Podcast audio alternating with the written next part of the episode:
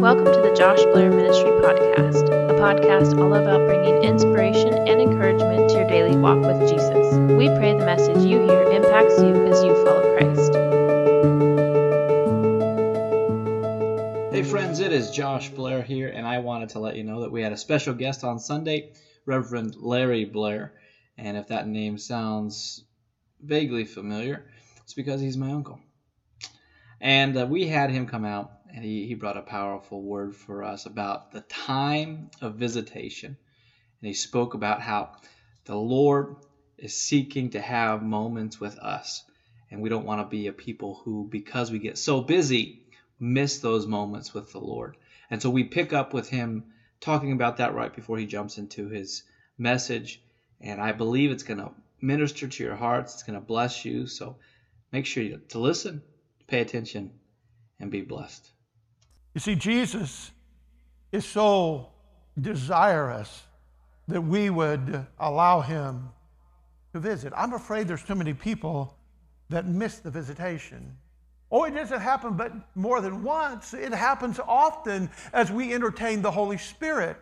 As we walk through this life's journey, if we will but open our hearts up and not be focused on anything but Jesus Christ, if we allow him to rule and reign, the visitation will be often. It will be rich. It will be so rewarding. And sometimes we just don't pay attention because we're so focused on our own agenda. In Luke chapter nineteen, verses five through ten, we find this wonderful story. It says uh, in Luke nineteen, beginning at verse five, and when Jesus came to the place, he looked up and saw him and said unto him, Zacchaeus, make haste and come down, for today I must abide at your house. And he made haste and came down and received him joyfully. And when they saw it, when the multitude around Jesus that was throning him saw it, they all murmured. In other words, they complained, saying that he was going to be a guest with a man who is a sinner. And Zacchaeus stood and said unto the Lord, Behold, Lord, the half of my goods I give to the poor. And if I have taken anything from a man with false accusation, I restore unto him fourfold. And Jesus said unto him, This day salvation is come to your house, for as much, for as much as he also is the son of Abraham, for the Son of Man is come to seek and to save that which was lost. You see, Jesus was passing through Jericho. And this well-known man who was a tax collector, who was extremely wealthy at the expense of others, uh, who was hated by everyone in the neighborhood, uh, for he had traded his fellow countrymen in and became a tax collector for the Roman government. Uh, so he was highly despised. His only friends uh, were other tax collectors. Uh, and so now he hears that Jesus is coming and passing through his town, and he can't wait just to get a glimpse, uh, uh, to see what the Messiah would look like. Like uh, this great teacher and master that people talked of. Uh, he wanted to see just a peek uh, about this Savior. And so he gathers there, and the crowd is huge. He can't even get through. Not to mention he's short in stature. His stature is small, and so therefore he devises a plan. He'll run ahead of the crowd. He'll climb up in a tree, and he'll just wait to see this Jesus who passes by. He had a little insight to the fact that that day was the day of his visitation, that the Lord was coming to that town to see him. He had no clue at all. He thought he'd sneak a peek, but listen, the Lord came to steal his heart, and that's what it's all about. When the visitation comes upon us, it's to draw us, it's to woo us, it's to cause our heart to hunger and thirst after righteousness, that we too want to get a peek, and we want to do more. We want more. We want more love. We want more compassion. Jesus, I want you more and more and more. Zacchaeus was hooked because the master stopped in his track. The crowd with him stood still, and he looks up in this tree to the wee little man, Zacchaeus, and said, Make haste, I must come to your house and abide there. Now, what do you think he meant by saying, I want to abide in your house? Did Jesus really want to move in with Zacchaeus? When I was a kid growing up, we used to sing, he was a wee little man. Makes me think he had a wee little house. And, and maybe there wasn't room for Jesus to, to move in with him. But when he said, I want to abide in your house, he's really saying, I want to live in your heart. I want to take residence in your heart. But listen, more than that, he's saying, I want to hang with you every day. I want to be a part of your life. I want to walk with you. I want to talk with you. I want to be your strength in the midst of every storm that ever challenges you. That's the Jesus we serve. Jesus wanted to invade his heart. Jesus said he came to seek and to save that which was lost. Zacchaeus was lost in sin. He needed something that his money could not buy. He needed a Savior. He needed to know Jesus. And the Scripture tells us that he is without respect of person. It doesn't matter who we are. It doesn't matter what side of the track we've been raised on. It doesn't matter who your daddy. What matters is who's your Heavenly Father, who's your Savior, who's your Lord and King. That's what Jesus Christ is all about. In that day of visitation, he came to change the heart, the life of the man who was hated. Others murmured and complained and said, oh no, don't you realize he's a sinner? You're going to have lunch at his house? Have you lost your mind? He's so different than we are, isn't he? He's so loving and kind and compassionate. Yes, Zacchaeus became a new creature in Christ Jesus. He had a heart change. He had a repentive spirit. He said, Lord, I've been a rascal. I've been a thief. I've stolen from these people. I'm going to give half of my wealth to the poor. And I'm going to, I'm going to restore four times the amount I've ever ripped off from those fellow citizens of mine. That's true repentance. That's true surrender. Lord, please visit me. Visit me often. See, because when he comes and he visits me often, he keeps my heart in right relationship with him. You see, when he comes and visits me often, he keeps my mind stayed on Christ. When he comes and visits me often, his Spirit woos me to his word, where I find rich nuggets to cause me to live a successful life and run this race. So someday I want to hear, well done, good and faithful servant. It only happens when I pay attention to the visitation and I allow him to rule and reign in my life. It's rich, this relationship we have with Jesus Christ, our Lord and Savior. If we will but pay attention, he will cause you to be more than a millionaire. He will cause you to be rich in his Spirit. He will cause you to be rich in his word, that your walk will be one of success, that others will look at and say, I want to be like that. In John chapter four, if you will, I try not to keep you very long this morning. My bus doesn't leave till about three. John chapter four, beginning at verse nine. Then said the woman of Samaria unto him, how is it that you, being a Jew, ask a drink of me, which am a woman of Samaria? For the Jews have no dealing with the Samaritans. And Jesus answered and said, if you knew the gift of God. What was he saying? He was saying, I'm the gift of God. If you knew the life-changing experience you're about to have, if you knew who I was, if you knew the salvation of who it is who says, give me a drink, you would ask him, and he would give you living water. And the woman said unto him, sir, you have nothing to draw with. The well is deep. From where do you get this living water? Are you greater than our father Jacob, which gave us the well and drank thereof himself and his children and his cattle? And Jesus said unto her, whosoever drinks of this water shall thirst again. But whosoever drinks of the water that I shall give him shall never thirst. But the water that I shall give him shall be in him a well of water springing up unto everlasting life. And the woman said unto her, sir, give me this water, that I thirst not, neither come here to draw. Neither come here to draw. She had no clue that she was in the midst of her visitation. She had no understanding, no insight at all. Who is she? Well, she's a nobody. She's a Samaritan. In Jewish history, they were second-class citizens. The Jews didn't speak to them. They were better than them. Jesus had left Judea, and he, going toward Galilee, becomes weary. And as quite unusual that the Jewish folks would go through Samaria. Usually they went around that city. They wanted no part of the Samaritans.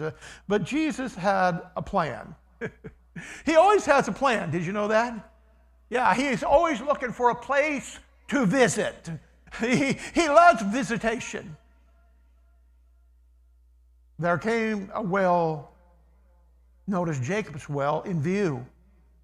And so he leans against the well. He sends his, his gentleman accompaniment into town, his disciples, to get something to eat. They were looking for Wiener Schnitzel or, or Jack in the Box or something like that. And this woman of Samaria comes to the well. And as she arrives there, Jesus said, "Excuse me, uh, I see you have something to draw with. Could, could I get a drink of water?" And she is totally astounded. She recognizes by his appearance that he's Jewish.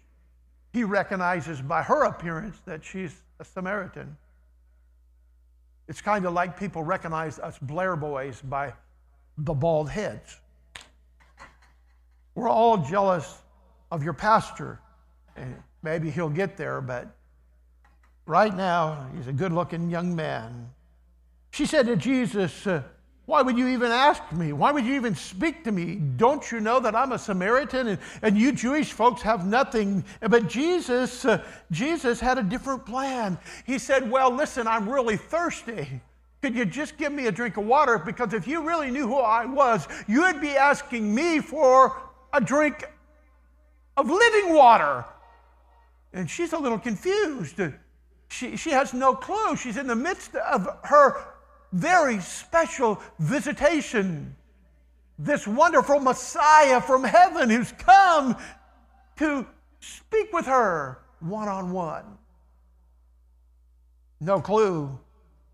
He's speaking of a spiritual happening where she's thinking of a physical. He said, when you drink of that water that you're drawing, we're all going to thirst again. Isn't that true? I mean, the, I wish I had thought of the bottled water thing, you know. The industry thereof. It's moved on now to the uh, Pellegrini and uh, all of the other sparkling waters. You have to juice it up a little bit because normal water is just, you know, what's that today, right? But if you're really thirsty, and that's what he was saying here spiritually, are you really thirsty? He told her, whoever drinks of this water will thirst again. But that living water, that living water will spring up within you. Have you experienced that? Have you come to understand that when Jesus Christ comes in, it's like a well of fresh water that renews your spirit again and again and again? He's visiting. His Holy Spirit is flowing again and again. This living water will create within you a new creature, a newness, a new way of thinking, a new desire, a new lifestyle. You'll get new friends who don't swear or drink or do drugs. They'll be the type of people you want to hang with because they too are drinking from that spring of water that flows from the heavenly throne and continues to bathe us in the presence of the Spirit of the Almighty. She had no clue. You see, she was used and abused. She was broken, a woman of the world, a wicked person. But Jesus saw value in her. He said, "This living water will empower you to be an overcomer." What he's saying is, will cause you to be more than a conqueror through Christ Jesus our Lord. It will cause you to be strong enough to run this race and win. This woman who had five husbands in the past and was now living with someone else was in bondage. She was in distress. Her day of visitation, like that day for Zacchaeus, was a heart-changing experience. When the visitation was concluded, she was now living in light, real, true light. She had a joy in her heart, a step that was worth walking, a way that she runs to her town and says, "Come meet the man who told me everything I've ever done." Come, you've got to meet this man, this Savior, this Redeemer.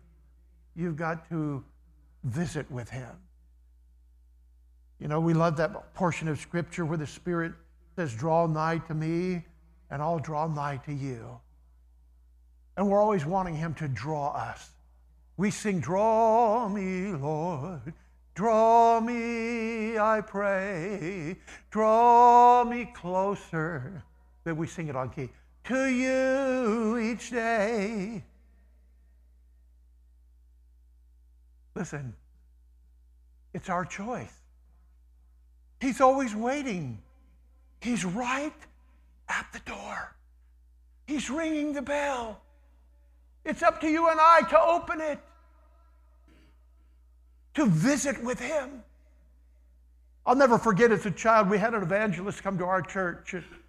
I love this little guy because he was short in stature. He had the coolest little mustache.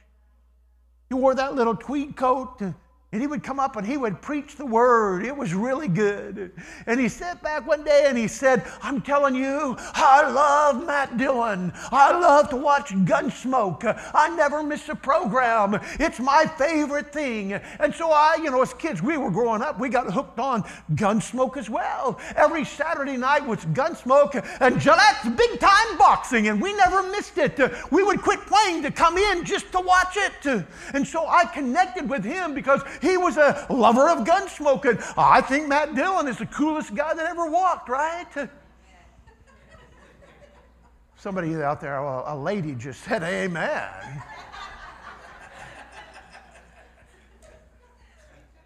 I was real pleased this week, you know, because when I heard Burt Reynolds had passed away, I told my wife, and she said, uh, oh, okay, I, that's sad, but I was never really a big fan. I thought, all right. I mean, he was a good-looking guy. I thought, all right.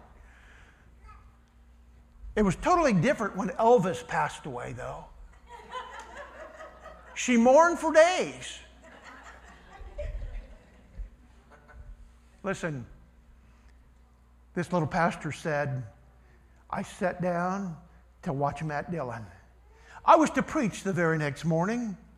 And he said, as I sat down and turned on the tube, and I was already kicked back in my recliner, he said, the Holy Spirit tapped me on the shoulder and said, come away with me for a few moments. Did you hear what I said? Come away. Let's visit together. He said, the past, he said, he said, he said, what? Gunsmoke is coming on. Lord, Lord, Gunsmoke right now. It's coming on. And the Holy Spirit said, do you love me more?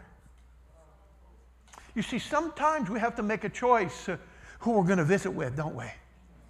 Sometimes it's our choice to entertain the world and the things thereof uh, that will damage our relationship. Uh, the Scripture says, cast every sin and weight aside. Sometimes it's just a weight. It's not a sin, Lord. It's just a weight. This poor lady had a lot of weights. This poor lady who came and met Jesus at the well had a lot of sin, but Jesus was there to give her a new beginning. He's there to restore, to refresh, and renew. He's the healer. We sang about him this morning. He's the rock on which we can stand. He's the one. He's my hero. And I want to hang with him. I want to visit with him. I want to live my life mending broken pieces. I want to be just like Jesus. Now, Pastor, I haven't kept time uh, track of the time here. Uh, are we, we're okay? Okay. None of you leaving on the bus like to Mickey D's, right? Luke nineteen, I'll conclude with this. I really will. Luke nineteen, beginning at verse twenty-nine, and it came to pass, uh, when he was come nigh to Bethpage in Bethany, at the Mount of, which is called the Mount of Olives, he sent two of his disciples, saying, go into the village over against you, in the which at your entering you shall find a colt tied, and whereon never a man sat. Loose him and bring him to me. And if any man asks you, why do you loose him? Thus shall you say unto him, because the Lord has need of him. And they went, as they were sent their way, and they found the colt, as he said unto them. And as they were loosening, the owner said, what are you doing with my colt? And they said, the Lord has need of him. Verse thirty-five, and they brought him to Jesus and cast their garments on upon the colt, and they set Jesus thereon. And as he went, they spread their clothes in the way. And when he was come nigh, even now at the descent of the Mount of Olives, the whole multitude of the disciples uh, began to rejoice and praise the Lord with a loud voice for all the mighty works that they had seen, saying, blessed be the King who comes in the name of the Lord, peace in heaven and glory in the highest. And some of the Pharisees from among the multitude said unto him, Master, rebuke your disciples. And he said uh, unto them, I tell you that if these should hold their peace, the stones would immediately cry out. And when he was come nigh, he beheld the city, and he wept over it, saying, if you had only known, at least in this your day, the things which belong to your peace, but now they are hidden from your eyes.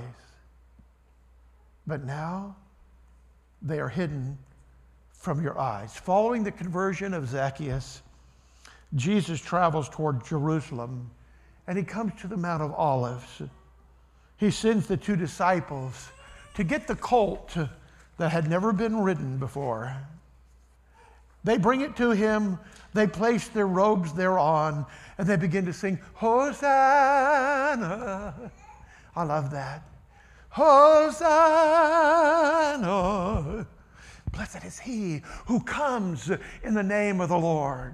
There was an excitement in the air. There was joy in their hearts. There was a dance in their step.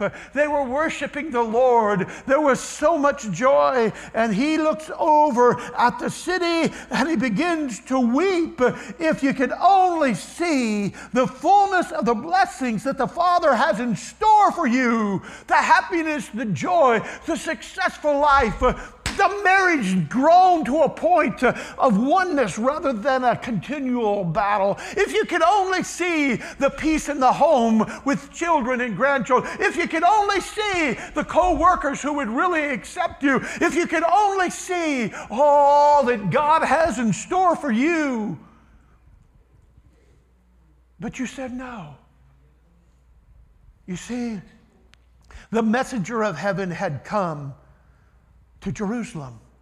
It was their day of visitation, and yet they rejected him. They said, no, thank you. That jealous hatred and rage, it rose up, and they rejected the Messiah. And he said, if you could only have known the fullness of the peace, if you could only have known those things that lead to peace, peace, peace, wonderful peace, coming down from the Father above.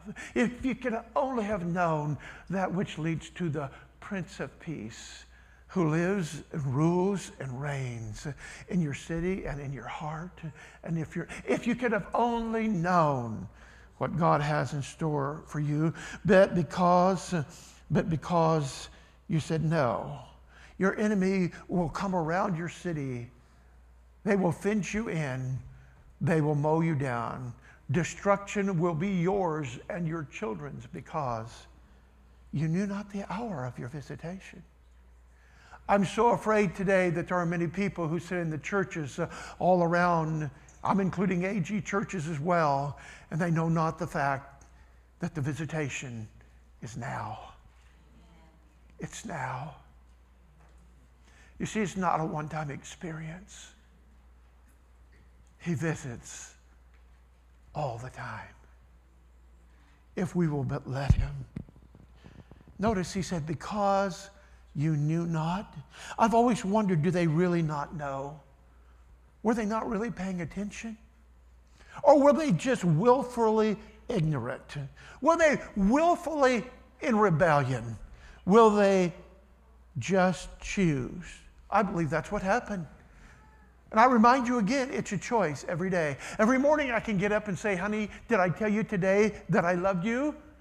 Or I can just ignore her, expecting she'll fix my two scrambled eggs. Of late, it's gone to three because I like to chop up the third one and mix it with the dog food he eats much better if it has an egg in it.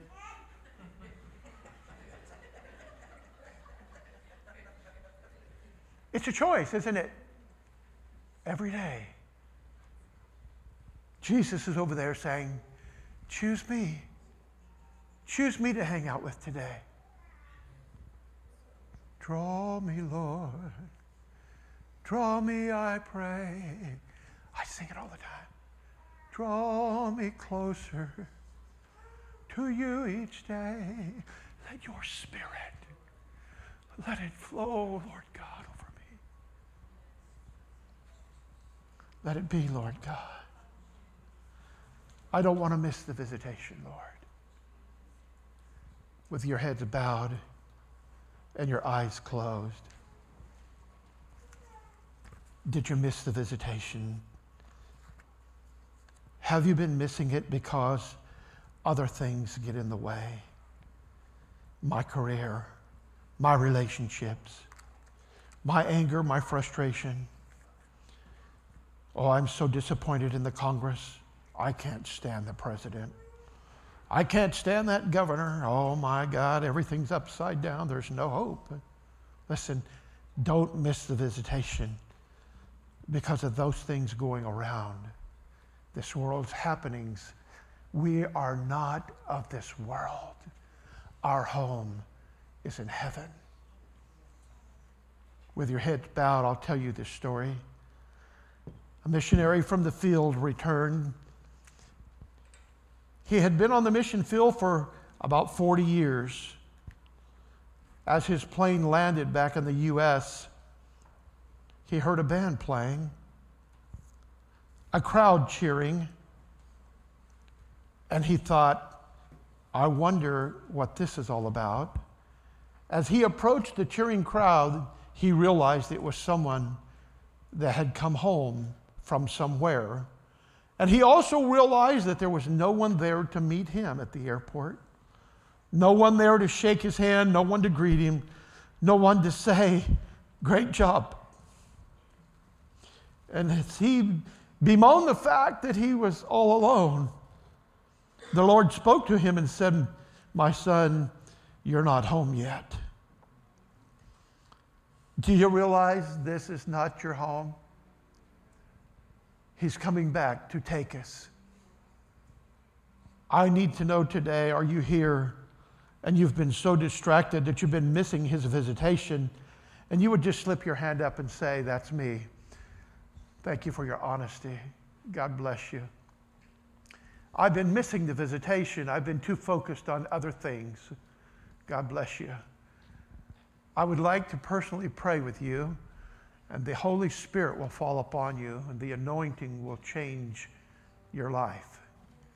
So if you lifted your hand and you're brave enough to come forward, I invite you to come and receive for what the Lord has for you today.